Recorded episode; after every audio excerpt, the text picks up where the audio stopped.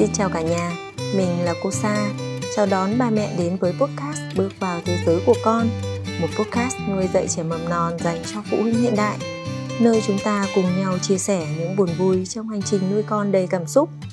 Podcast được phát sóng vào thứ tư hàng tuần với sự cố vấn của các chuyên gia đến từ hệ thống trường mầm non Sakura Montessori.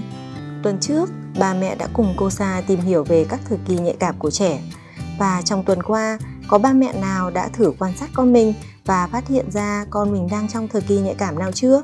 Nếu ba mẹ nhận biết và tận dụng được các thời kỳ nhạy cảm thì sẽ đem lại những lợi ích gì cho sự phát triển của con?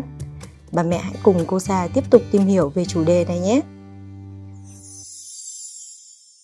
Bà mẹ thân mến, cô Sa đã từng nghe một câu chuyện về cô bé người sói như thế này ạ.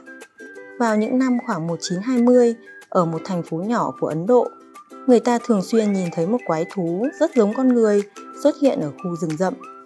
Theo sau nó thì luôn có ba con sói đi theo. Về sau khi giải cứu được những con quái thú đó thì người ta mới phát hiện đó chính là hai đứa trẻ. Trong đó một bạn lớn thì khoảng 7 tuổi, một bạn nhỏ thì mới khoảng 2 tuổi. Sau đó hai đứa trẻ này được nuôi dưỡng tại trẻ mồ côi.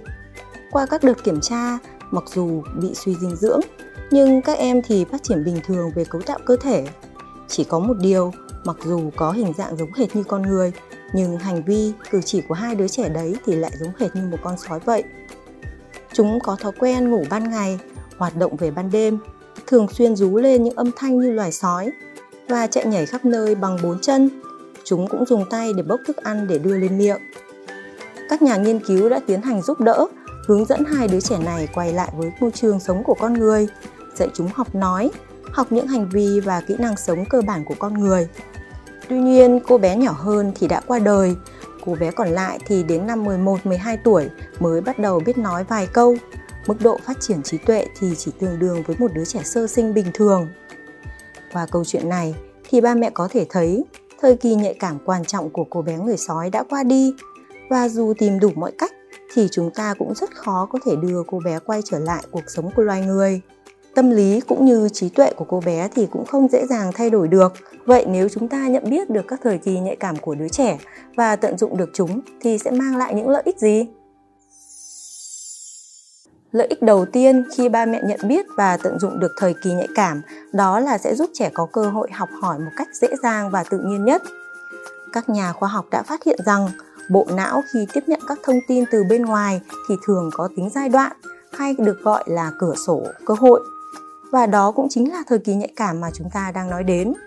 Cánh cửa cơ hội có thể mở ra và cũng sẽ đóng lại. Khi thời kỳ nhạy cảm của một giai đoạn học tập nào đó xuất hiện thì sẽ khiến cho việc học của trẻ trở nên dễ dàng hơn.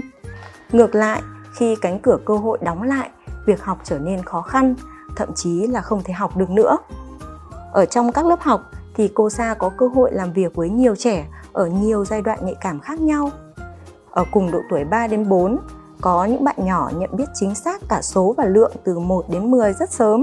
Tuy nhiên thì vẫn có những bạn nhỏ thì chưa thể ghi nhớ hết được các con số từ 1 đến 5. Có rất nhiều ba mẹ cảm thấy lo lắng khi nghĩ con mình nhận thức không bằng các bạn khác ở cùng độ tuổi. Ba mẹ sẽ tìm cách để dạy, để thúc ép với mong muốn rằng con sẽ nhớ được hết các số giống như các bạn vậy.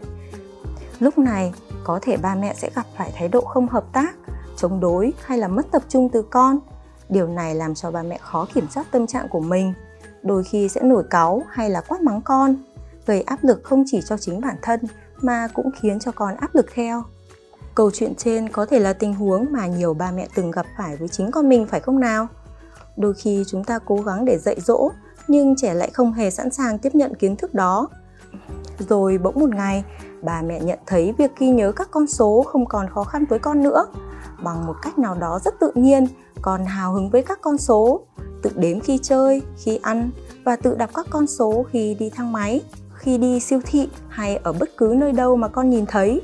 Đây chính là lúc trẻ bắt đầu nhạy cảm với toán học. Có thể người lớn chúng ta không nhận biết hết được quá trình học hỏi của trẻ, nhưng kết quả của quá trình đó thì luôn khiến cho người lớn phải bất ngờ. Chắc hẳn là ba mẹ vẫn còn nhớ khoảng thời gian khi con mới sinh cho đến lúc một tuổi.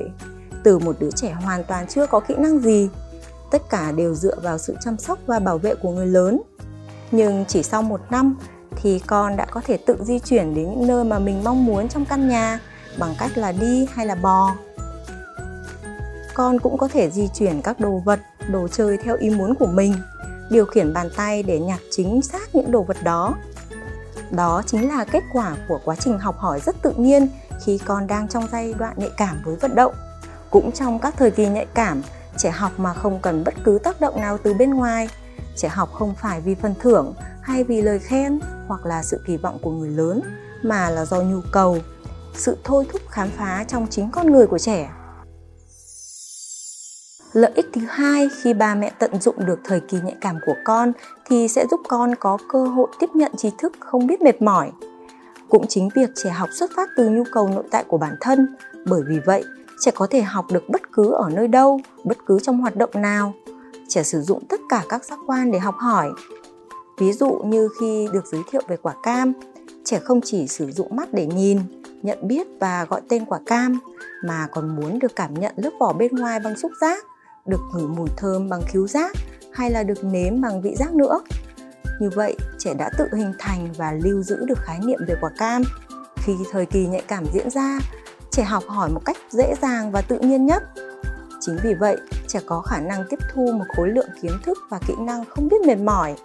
Có thể đối với người lớn chúng ta, những kiến thức hay kỹ năng trẻ tiếp nhận được rất nhỏ bé và đơn giản, tưởng chừng như đó là điều ngẫu nhiên mà trẻ phải biết. Nhưng đối với các con, đó là cả một quá trình học tập và tiếp nhận khối lượng tri thức khổng lồ vào trong bộ não. Có thể ít ba mẹ để ý đến quá trình phát triển vận động của đôi bàn tay. Khi trẻ mới sinh ra, bàn tay trẻ chỉ đơn giản có những phản xạ như trụm các ngón tay lại để nắm bất cứ đồ vật gì khi chạm phải. Lớn hơn một chút thì trẻ có thể bắt đầu cầm đồ vật, nhưng kỹ năng thì chưa tốt nên thao tác cầm thường bị lệch về ngón tay út và đồ vật thì cũng dễ bị rơi ra ngoài. Đến khoảng từ 10 đến 12 tháng tuổi thì trẻ có thể sử dụng tư thế gọng kìm để có thể nhặt hay là để cầm đồ vật. Tư thế gọng kìm có nghĩa là trẻ sử dụng ba ngón tay, ngón tay cái, ngón tay trỏ và ngón tay giữa để nhặt đồ vật một cách thành thạo. Đó là một quá trình học hỏi để hình thành kỹ năng cầm nắm ở trẻ. Với thời kỳ nhạy cảm, quá trình học hỏi diễn ra một cách tự nhiên, tự nhiên đến mức chúng ta chưa kịp nhận ra thì đã nhìn thấy kết quả rồi Nói đến đây thì chắc hẳn không ít ba mẹ cảm thấy tiếc nuối vì đã bỏ lỡ việc ghi nhận rất nhiều những thành tích của các bạn nhỏ phải không nào? Lợi ích thứ ba cũng là lợi ích cuối cùng, đó là khi được thỏa mãn các nhu cầu trong thời kỳ nhạy cảm, trẻ sẽ cảm thấy hạnh phúc, sẵn sàng học hỏi và hợp tác với những người xung quanh. Bước vào thời kỳ nhạy cảm, các con thể hiện sự yêu thích những hoạt động cụ thể và có xu hướng lặp đi lặp lại hoạt động đó trong lớp học Montessori cũng không khó để chúng ta có thể quan sát được những thời kỳ nhạy cảm của các con đang diễn ra như thế nào. Ở đó, chúng ta nhìn thấy các con làm việc hăng say, tập trung và thể hiện cảm xúc tích cực với hoạt động mà mình tham gia.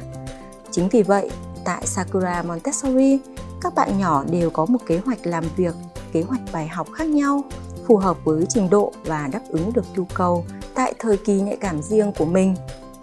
Cô Sa thì vẫn nhớ một bạn nhỏ khoảng 4 tuổi, cứ đến giờ học Montessori. Bài học đầu tiên mà bạn lựa chọn là tô chữ cái với các thẻ con vật. Con có thể làm nhiều tờ đến nỗi có thể đóng thành một cuốn sách nhỏ của riêng mình và rất tự hào về điều đó. Có những ngày bài học đó đã được các bạn khác lựa chọn trước, con sẵn sàng đứng bên cạnh quan sát và chờ đợi đến khi mình được thực hiện. Chúng ta có thể thấy rằng tại thời điểm đó tô viết hay là học chữ cái đã trở thành một niềm vui của con. Việc của người lớn lúc này chỉ đơn giản là chuẩn bị môi trường sẵn sàng để việc học tập diễn ra tự nhiên nhất. Bà mẹ thân mến, chúng ta đã thấy có rất nhiều lợi ích nếu như ba mẹ phát hiện và hỗ trợ con đúng cách khi thời kỳ nhạy cảm của trẻ diễn ra. Như việc tạo cơ hội cho con học hỏi một cách dễ dàng và tự nhiên, giúp con tiếp nhận những tri thức không biết mệt mỏi hay giúp con vui vẻ, thỏa mãn và hợp tác với những người xung quanh. Hy vọng với những chia sẻ trong tập podcast tuần này, cô Sa đã giúp ba mẹ giải đáp được một vài thắc mắc về thời kỳ nhạy cảm của con. Trong số tiếp theo, cô Sa sẽ cùng ba mẹ tìm hiểu cách thức hỗ trợ trẻ trong thời kỳ nhạy cảm để con đạt được sự phát triển tốt nhất. Nếu có bất cứ băn khoăn nào, bà mẹ đừng ngần ngại để lại comment dưới podcast này. Chúng ta sẽ cùng nhau thảo luận và gỡ rối. Và nếu như thấy nội dung podcast này hữu ích, hãy chia sẻ với người thân và những người xung quanh ba mẹ nhé. Hẹn gặp lại bà mẹ trong podcast Bước vào thế giới của con lên sóng vào thứ tư hàng tuần với sự đồng hành tư vấn từ các chuyên gia đến từ hệ thống trường mầm non Sakura Montessori. Xin chào và hẹn gặp lại. Học ở trường thích hơn ở nhà